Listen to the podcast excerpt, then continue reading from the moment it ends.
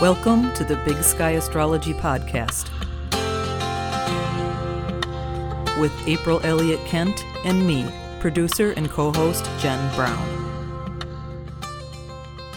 Hey friends, Jen here. Today is May 18th, 2020. We're on our 26th episode. And of course, here with me for half a year is my good friend, astrologer April Elliott Kent. April, 26 episodes. Can you believe it? I can't believe it. No. Half a year, yes. Half a year. Because it does not seem like it could possibly be six months of doing this week in, week out. But you know, I listened to a couple of our first episodes last night. You did? Yeah. One thing that really struck me was your introductions used to be very low key. And now you just are Ms. Personality when you come on there. and one of the things that I have really grown to love in these episodes is I never know how you're going to introduce me, and it always cracks me up.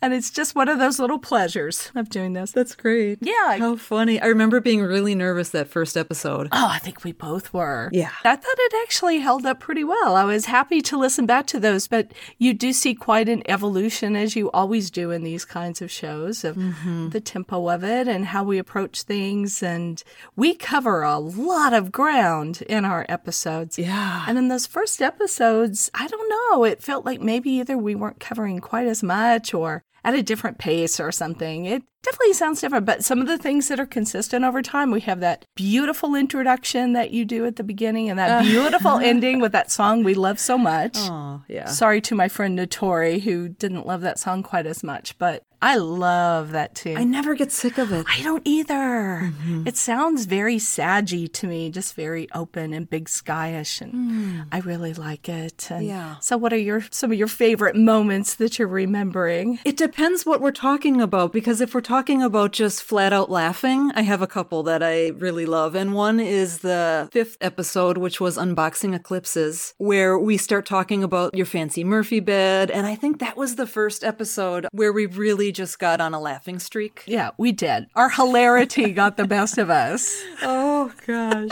so that really cracks me up. And then episode eight, Saturn and Pluto need a party, where you talk about Bob Ross. you said Was that that you episode? said, Have I ever told you about my love for Bob Ross? and you lost it. And that was so delightfully unexpected. I just lost it. Yeah. you lost it. We had a lot of fun with that. With the episode artwork and our social media lady, Emily, did such a beautiful little gift for us on that. Oh, I forgot that was in that episode. Yeah. And of course, the one before that, the Saturn and Pluto go to the repair shop. I was so in love with that repair shop show, which I still am, and Netflix still refuses to give us more seasons of it. You can always watch Queer Eye. Darn it, you keep telling me. That's the repair shop for people. Right, you keep telling me about that. I keep forgetting. I gotta add that to my queue. Watch season one, episode one, and see what you think. Yeah. Because I remember really loving that. Well, I have learned to heed your recommendations, and people will have heard many fine recommendations from, I think, both of us over 26 weeks and talking about our great love of various Netflix shows, especially that we're watching. Yeah. I would like to plug episode 21 right now. Oh, which one was that? Cardinal, fixed, and mutable signs a la modalities. Mm. Because in that episode, I randomly asked you about the modalities, and you did the most beautiful job describing the modalities. And if anybody's listening who hasn't heard episode 21, you really need to go back and listen because it gave me a new understanding for the way the zodiac works. Awesome. Thank you. Thank you. I'm really glad. And I know we did a little cheat sheet on that. We have a few cheat sheets that we've offered over the 26 episodes. Yeah. So we were talking about some of the titles that we liked the best of our. Of our episodes. well, the all time favorite for me is Mercury retrograde. Where, are, my pants? Which you have to really, you have to listen to that whole episode because it comes at the very end. It really, it was a cheat. It really had nothing to do with the episode, but it was a great line. Yeah. So we, of course, that had to be the name. And there was the one of the Cazimi mind or hearts or something. What is that title? Retrograde Minds, Cazimi Hearts Can't Lose, episode 14. Yeah, yeah, our tribute to.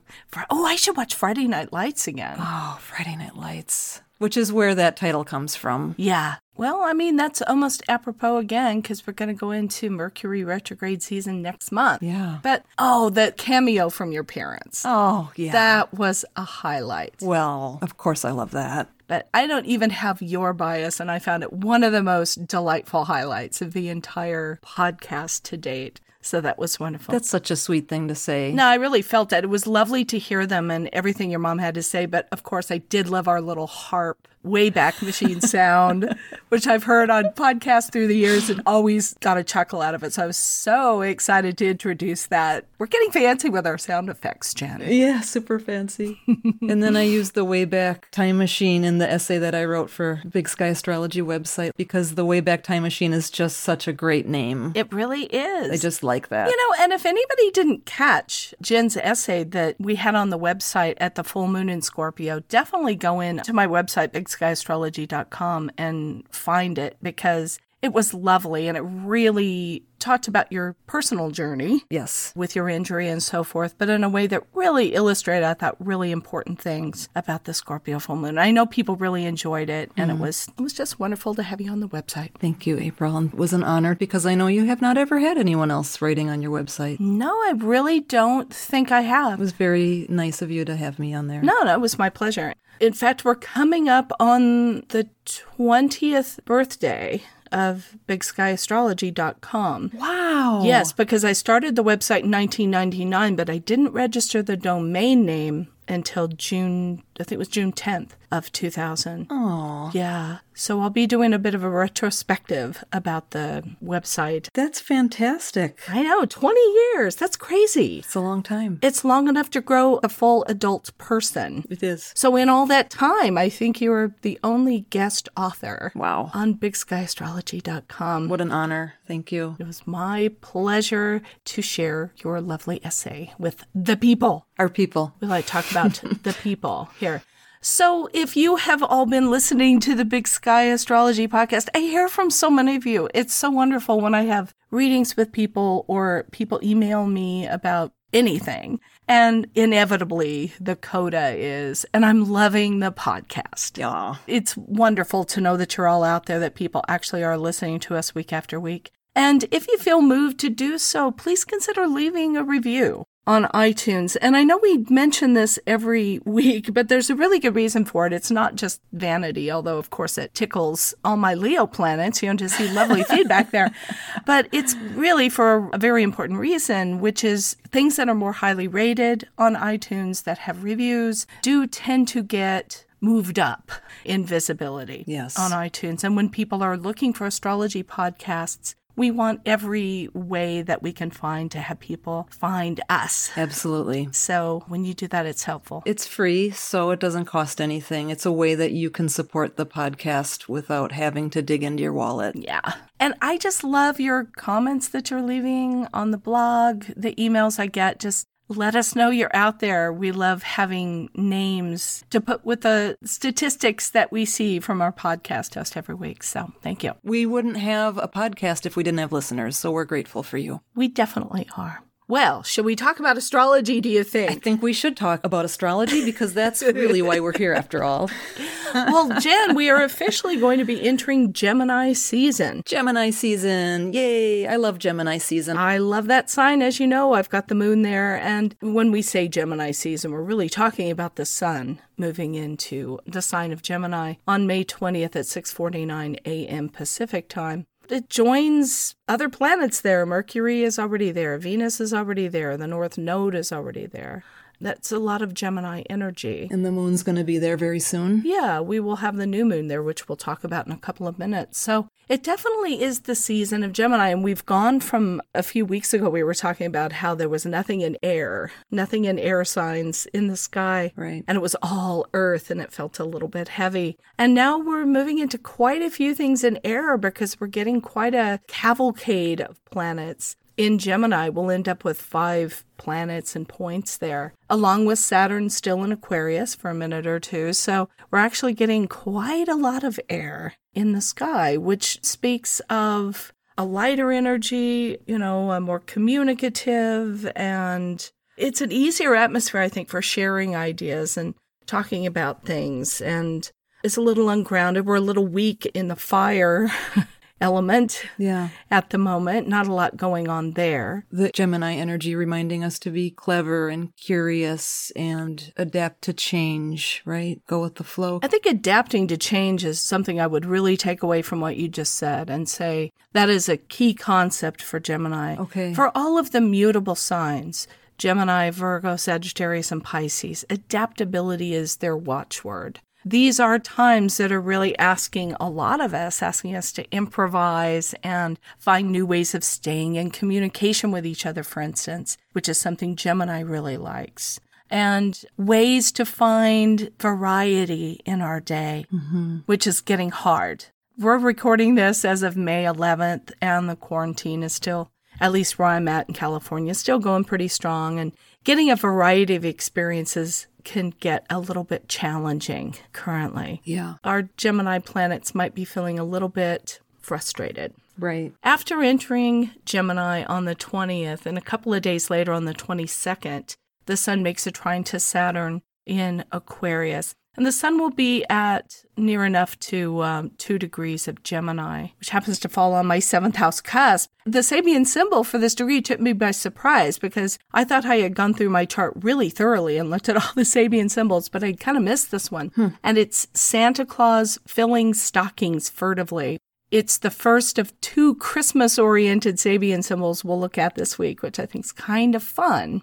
Santa Claus filling stockings, I think we could just take on the surface as meaning good things coming our way. And we associate that with trines as well, and it's the Sun trine Saturn. Perhaps this is going to speak of opportunities to maybe have some of the social distancing stuff relieved a little bit, possibly in some places, so people are able to get together. Well, and it could be unknown gifts. It could be the gifts that are coming to us as a consequence of being in these circumstances that we might not have really fully appreciated until now. Oh, that's really great. Now that you know that this is on your descendant, how do you see this playing out in your life? Well, I am married to somebody who has been very, very giving and supportive. Yeah, Santa Claus filling stockings suits, I think, my partner at least. Mm-hmm. Yeah, it was kind of fun to notice that I hadn't really paid attention to that before. Yeah, that's great after all these years to find something new in your chart. I like it. We're coming up on our 27th wedding anniversary Wow. on May 30th. Okay. So much for those who say Gemini is flighty and flaky and won't last because my descendant, which represents marriage and partnerships, is in Gemini and we just keep chugging along. Yeah. So Venus is, of course, in Gemini, Yes, she is. which we talked about quite a bit in the last, last couple of episodes of the podcast. And it will make its second square to Neptune. We talked about the first one, which happened on May 3rd. I think it was episode 23, Talking Taurus and the Void of Course Moon. Correct. And we went into some detail about what we could expect from the three squares between Venus and Neptune. The first one was on May 3rd. Then we have this one on May 20th, and the last one will be on July 7th. We talked about this for several episodes, right? Because we talked about it a bit in episode 21, the cardinal fixed immutable, which you talked about. We set it up in that episode. Mm-hmm. And on episode 22, we talked about that as well as Venus being out of bounds, which is an interesting concept. So if people want to hear more about that, you can go back to episode 22, which is the Taurus new moon and Venus gone wild. So we've kind of been talking about this combination of planets for a while. So we're not going to go into a lot of detail about it today, other than just to note it is happening mm-hmm. on May 20th at 4:02 p.m. Pacific time. And if you want to stick a pin in May 3rd and just go back a couple of weeks and think what was happening, especially with relationships and money, what were the things that were standing out to you? Yeah. It's a series of events or themes playing out across a timeline, like so many things in astrology are. Mm-hmm. So this is the latest. Yeah. The latest installment in an ongoing epic series of Venus and Neptune of trying to get some clarity, trying to see things for what they are, and it's especially about Venus things. Relationships of all kinds, not just romantic relationships, relationships with friends. A lot of relationships are really changing in interesting ways during the quarantine because we're having to make more of a concerted effort to connect with people, which is probably a good thing. we're having to adapt it to different environments like Zoom calls or whatever it is. And we can't rely on some of our old routines and patterns with people because so much has been changed up.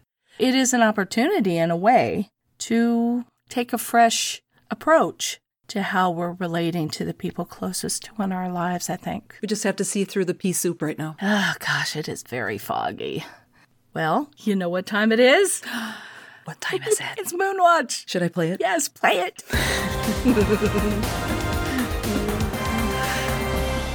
well, that, of course, is another thing that has just given us such pleasure. From the very beginning, we knew that Moonwatch needed to be a cornerstone of our podcasting content.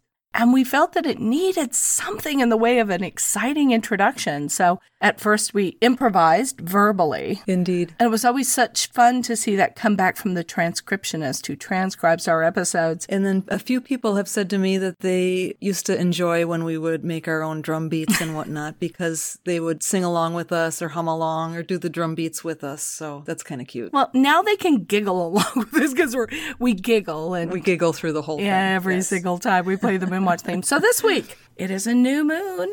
And I would like to give a shout out to my uncle who is going to be having a birthday on the same day as the new moon. my cousin contacted me to say it would be his birthday. So you know who you are, my dear uncle. I love you and happy birthday. Aw, happy birthday. And isn't that an auspicious birthday to have on a new moon? yes, indeed. It really gives a fresh new energy, a year of new beginnings. I love it. It's awesome. I have a lot of great Gemini people in my life, and he is one of them. They stay young even as they age, and they are delightful. That would describe him well, yes. Mm-hmm. So this new moon is at just over 2 degrees of Gemini on May 22nd, 10:39 a.m. So it's just a few hours after that sun trine Saturn. We've come full circle, Jen, because we started at a new moon in Sagittarius. I know. And here we are, new moon in Gemini. I know. Wow. The Sabian symbol for this new moon is 3 degrees of Gemini, which is the Garden of the Tuileries in Paris. And it's another symbol we talked last week at the last quarter moon. I think we had two Sabian symbols that really spoke of beautiful open spaces. And nature. Yeah, and here is another one. There's much more I'm sure that we could say about the Tuileries. It's a really, really fascinating garden and park with a very interesting history, but we're not really going to go into that a whole lot today. I was telling you before we started recording that Lynda Hill, who's a colleague of mine who really has made the Sabian symbols her life's work, she is fascinated by them. She writes really eloquently about them. And she visited us, gosh, you know, a decade ago or something and stayed with us for a little while. And I remember her saying this was one of her favorite symbols, the hmm. Garden of the Tuileries. And when she saw that coming up in somebody's chart, she always felt really happy for them because it spoke of a time coming of some beauty and leisure. And it might actually literally be a time to get a garden going. I know a lot of people are talking about doing that. I think having the quarantine and suddenly everybody had that shock of, oh, you know, can I get the food that I need? And that seems to pretty much sorted itself out now.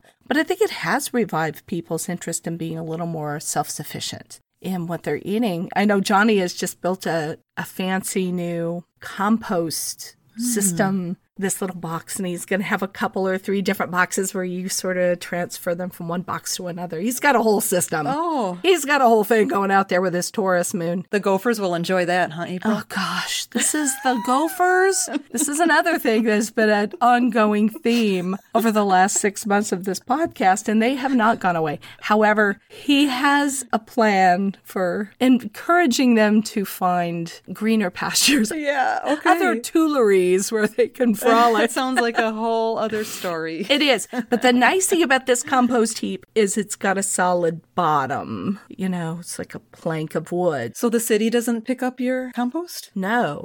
You're thinking of San Francisco. They do all that stuff up there. Oh, Minneapolis picks up our compost. What? Oh, yes. If you lived in Minneapolis, April, I knew it was coming. You know. There it is. you could have your compost picked up right here in the alley. Yet another running gag of our six months together. Yes, that is true. I'm sorry. So Johnny's making one out of boards, you were saying? Yeah, just old wood that he had lying around, and we had an old folding door that he cut down to size and put on the top to use as a lid. Hmm. It's like those accordion doors for How clever. It was very clever and it's going to be wonderful. And he's determined to get a good garden going this year, gophers or no gophers. So this is part of that plan. Good luck, Johnny. So the Garden of the Tuileries. Yes, thank you. I say good luck to you. His moon in Taurus, trine Venus, Mars, and Virgo. He's Very earthy. born composter. Yes.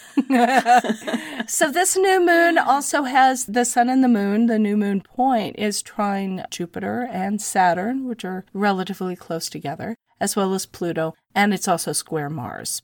Taking all of that together, I think that there is a nice combination of flow and conflict.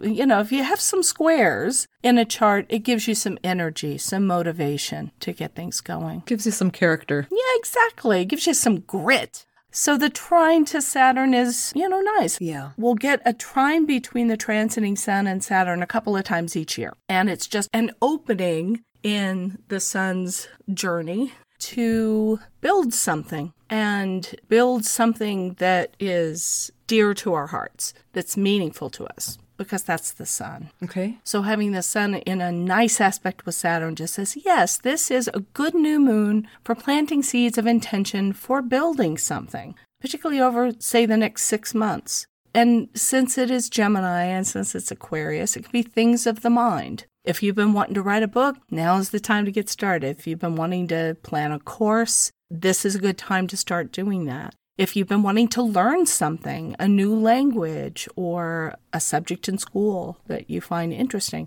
astrology is an excellent time to do it because things in the air element have the quality of being about the mind and about learning. This is a good time to be doing that, I would say. Very good. The square to Mars in Pisces says it can be a little bit hard to settle down to just one thing that you want to work on. That's why the trine between the new moon and Saturn is helpful. It gives you a little more tenacity, a little more staying power. But the combination of that new moon point with the Mars and Pisces, uh, a little bit hard to buckle down. I'm thinking of scaffolding. So Sun and Saturn maybe is like your own personal scaffolding. Oh, I like that. And Mars comes along and can hang whatever you want on it. Yes. Or drop something from a high high scaffolding to the floor below.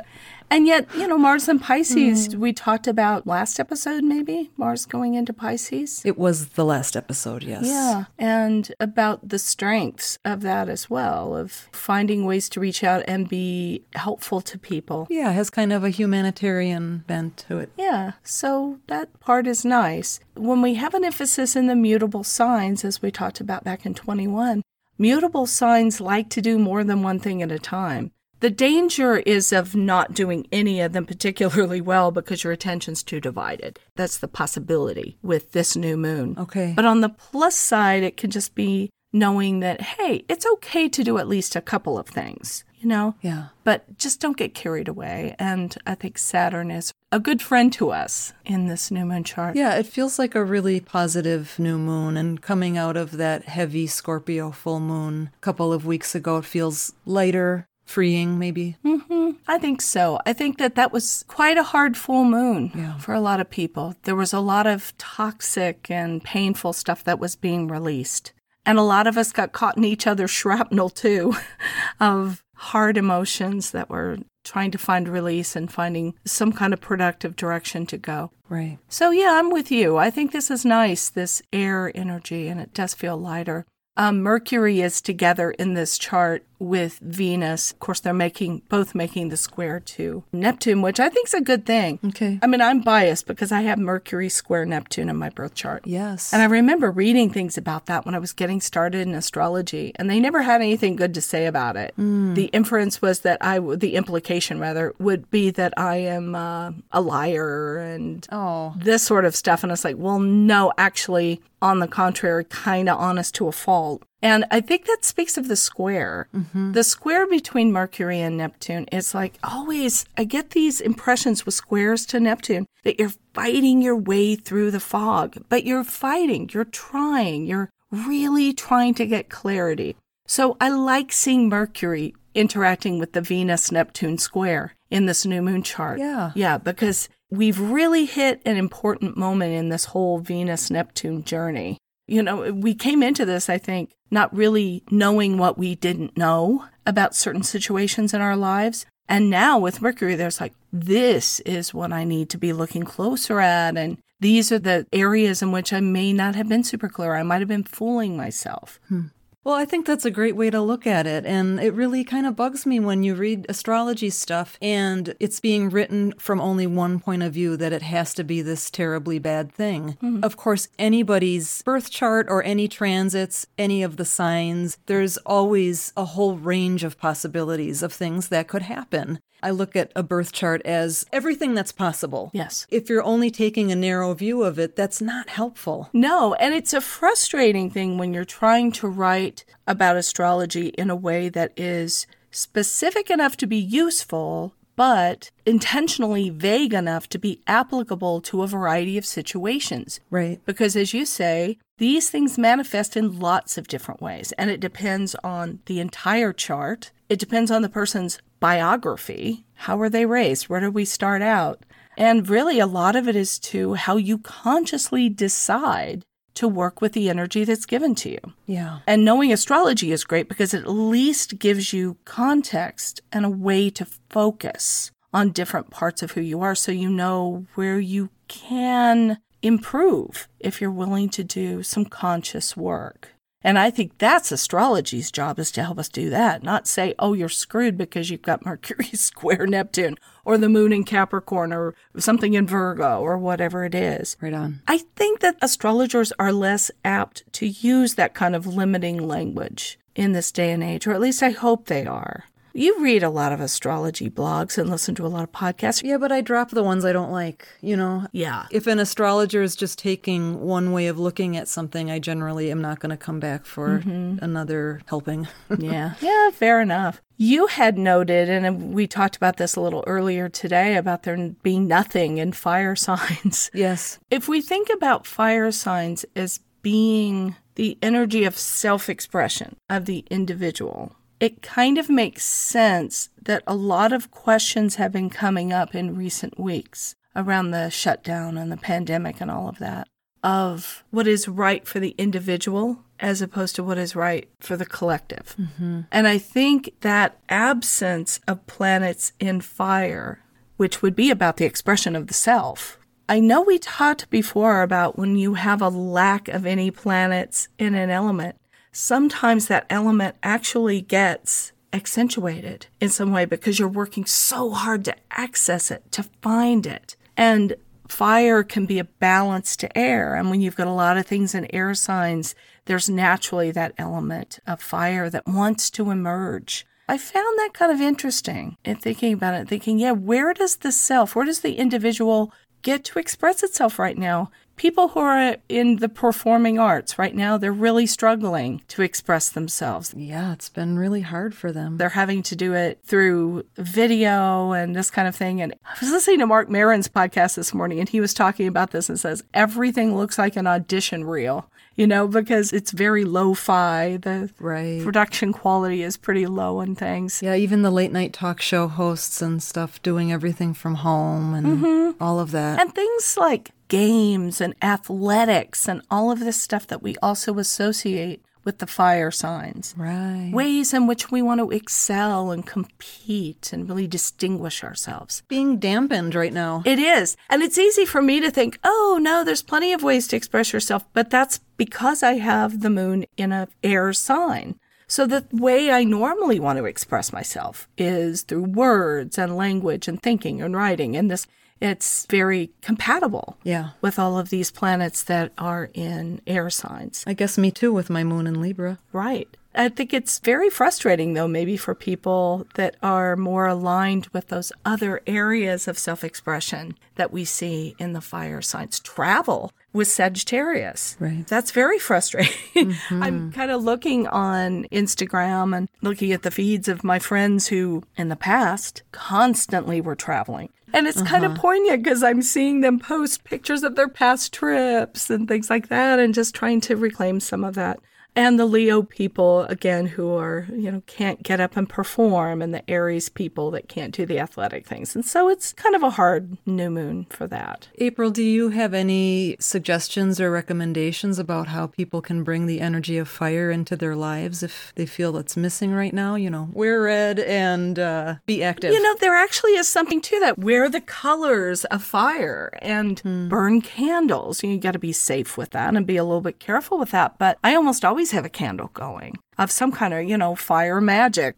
And on the days that the moon is in the fire signs, and again, you can subscribe to my mailing list and you get your lunar workbook. Yeah. Working with the moon, and that will tell you what days the moon is in the fire signs. And on those days, do a little extra something on your ritual space, just an extra yellow candle or whatever it is, and just say, hey, you know, I invoke the energy of fire and creative potential. And Yes, but be careful with fire, please, friends. oh, yeah, absolutely. You have to. Yeah. Oh my gosh, I have a story from last week. What is that? Well, I was making pot stickers on the stove and I was pot stickers, okay. which were fantastic. But the oil kind of, because I was kind of flipping them around in the pan, and a little bit of oil, I think, kind of fell out of the side. Oh, we got quite an eruption. oh my gosh. Of flames, and it was actually pretty scary. Uh, so yeah, fortunately, it just died down. But we're both just kind of like deer with our caught in the headlights and trying to figure Oh, out. wow. Yeah, yeah. So Could have been like- bad. Could have been really bad. So yeah, you have to be a little careful with fire for sure. Yeah, have your fire extinguisher handy if you're going to be using candles or any of that. We realize that we do own a fire extinguisher, but it's we've had it forever, so it's probably kind of It's extinguished. yes, it's extinguished. It's past its efficacy. So you had noted quite rightly that we're a scant two weeks away from our next eclipse on June fifth. I thought maybe you could help prep us a little bit for that if there's anything that we should know right now. Yeah, well, the eclipse is going to be at 15 degrees of Sagittarius. And so if you have anything in your chart, any planets or the ascendant or midheaven or nodes, between, say, about 11 and 19 of the mutable signs, Which are Gemini, Virgo, Sagittarius, or Pisces, this is an especially important eclipse for you.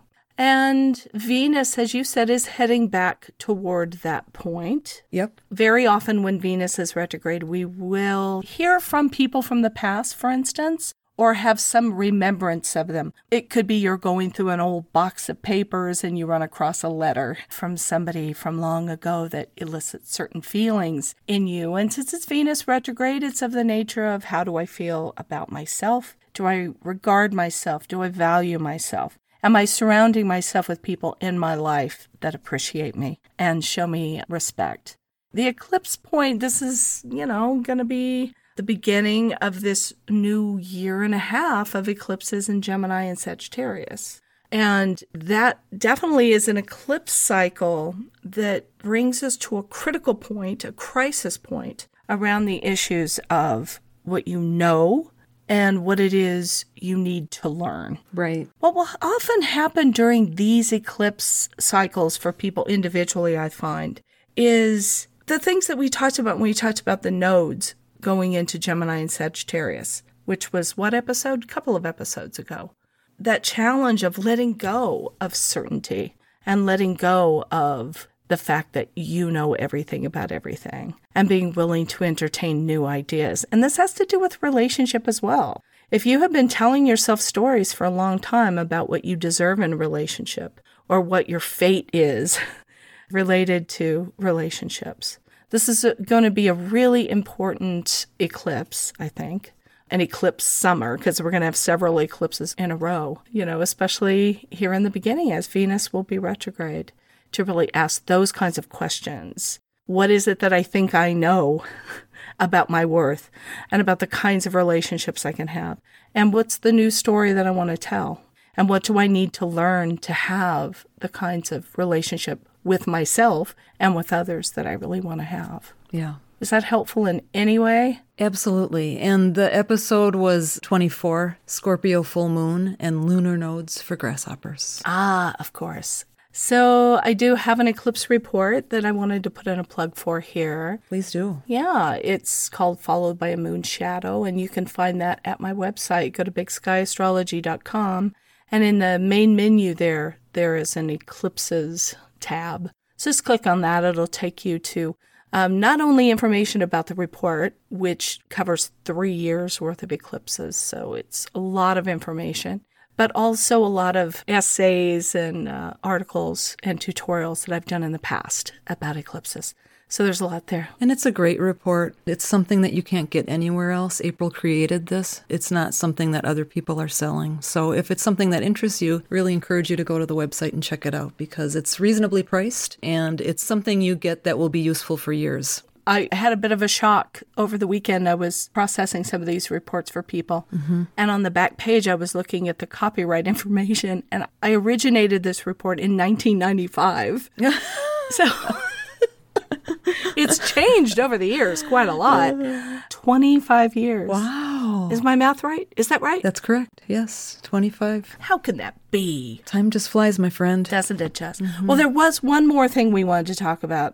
That is a sextile between Mars and Uranus on May 24th at 11:48 a.m. Pacific time. Break it down for us. Well, Mars and Uranus, we did a whole episode on sextile aspects as well. Well, not a whole episode, but we talked about them a lot. Yes. We will refer you back to that. Episode 16, let's talk about sextiles. Oh, you're very good. Thank you. Sextiles are always opportunities. They're an opportunity to get something positive if you're willing to do a little bit of work.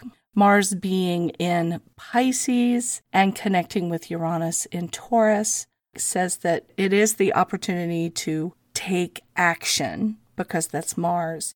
And by doing that, you get something that's unexpected that you would probably not have thought to ask for. There is also an altruistic energy to this because Mars is in Pisces and wants to be helpful and kind and empathetic with people, generally speaking, but wants to do something on behalf of people who are, are struggling. Nice. And that's a lot of people right now. So if there is an opportunity you have to give to a cause or in some way assist in a cause that is important to you, this is not a bad week to do that because, you know, especially causes that are helping people or animals that are in need. I know a lot of shelters are really struggling because they either have too many animals because people don't want to adopt right now, or they actually are having a hard time keeping them in stock, we would say. Because a lot of people are wanting to foster pets right now because they're home. But when they go back to work, we're just going to have to see how that goes whether they will end up with homes. So I guess I'm just speaking from my point of view because animals are cause dear to my heart. So I'm looking at places that I can give a little bit of assistance financially or whatever. Yeah. So that's a possibility. So this was where we saw the other Sabian symbol that had a Christmas theme. Yeah, how weird. I know.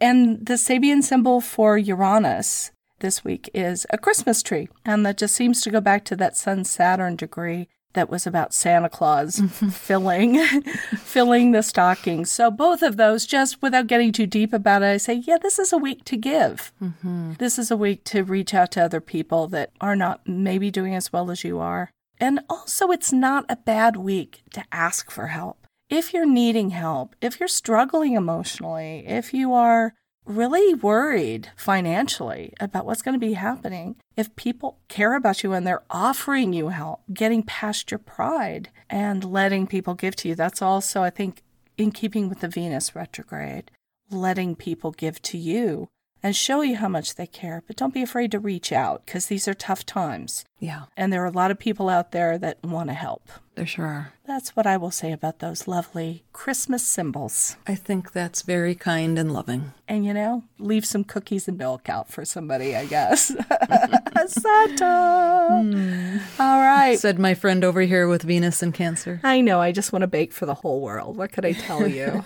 All right, my friend. Well, that's everything on the show sheet. Have we done it? 26 episodes. 26. I'm proud of us, Jen. I'm proud of us. Oh. We had no idea how this was going to go when we No. you had never heard of Audacity, which is the program we use to edit the podcast. That's right. You had never heard of any of that. I had never edited a thing. no, and you just jumped right in with both feet. My goodness, I'm just so proud of you. And I think you do such a beautiful job. Hmm. I had somebody the other day who was commenting about the podcast, and they really pointed out I have to find this and send you the email about how lovely the sound is. Oh. That it sounds really good and they love That's listening so to it. great. A lot of people comment on how they like to listen to our voices. Yeah. But you put a lot of work each week into the podcast. And I just want to salute you for that because you do a beautiful job. Thanks, April. Because you have to sort through a lot of raw audio that we record and a ton of, you know, yucking it up to make an episode. At the I just want people to know at the end of every episode, we turn off the recorder and I say, Is there an episode in there?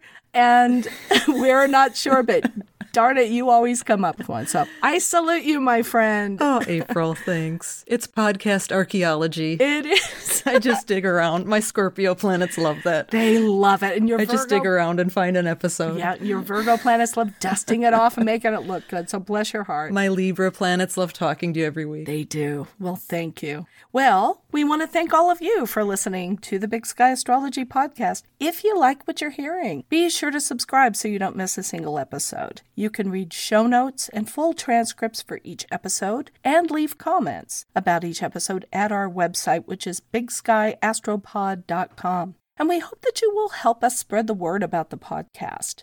Leave a rating or review on iTunes or wherever you listen to podcasts. Tell a friend about us. Share it on social media. Hire a skywriter, whatever it is that you'd like to do. Get the word out. To celebrate our half birthday, my friends, if you're able to, why don't you take, and here I'll suggest $26, that's a dollar for each week, and give it to a good cause this week. Give it to an animal shelter. Give it to whatever you think, and that'll create a ripple of love and good energy flowing out from the podcast out into the world. So that's what I'm going to ask this week.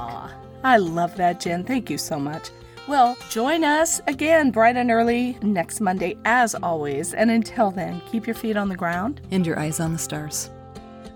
Thank you for listening. To learn more about April Elliott Kent, please check out her website, bigskyastrology.com, where you can sign up for her newsletter, read her thought provoking weekly essays, purchase her books, sign up for a personal astrology reading, and more. That's all for today. If you like what you're listening to, please take a moment to rate and review this podcast and hit subscribe to stay current with new episodes. You can follow Big Sky Astrology on Facebook, Instagram, and Twitter at Big Sky Astrology. Thanks again for joining us, and we'll catch you next time.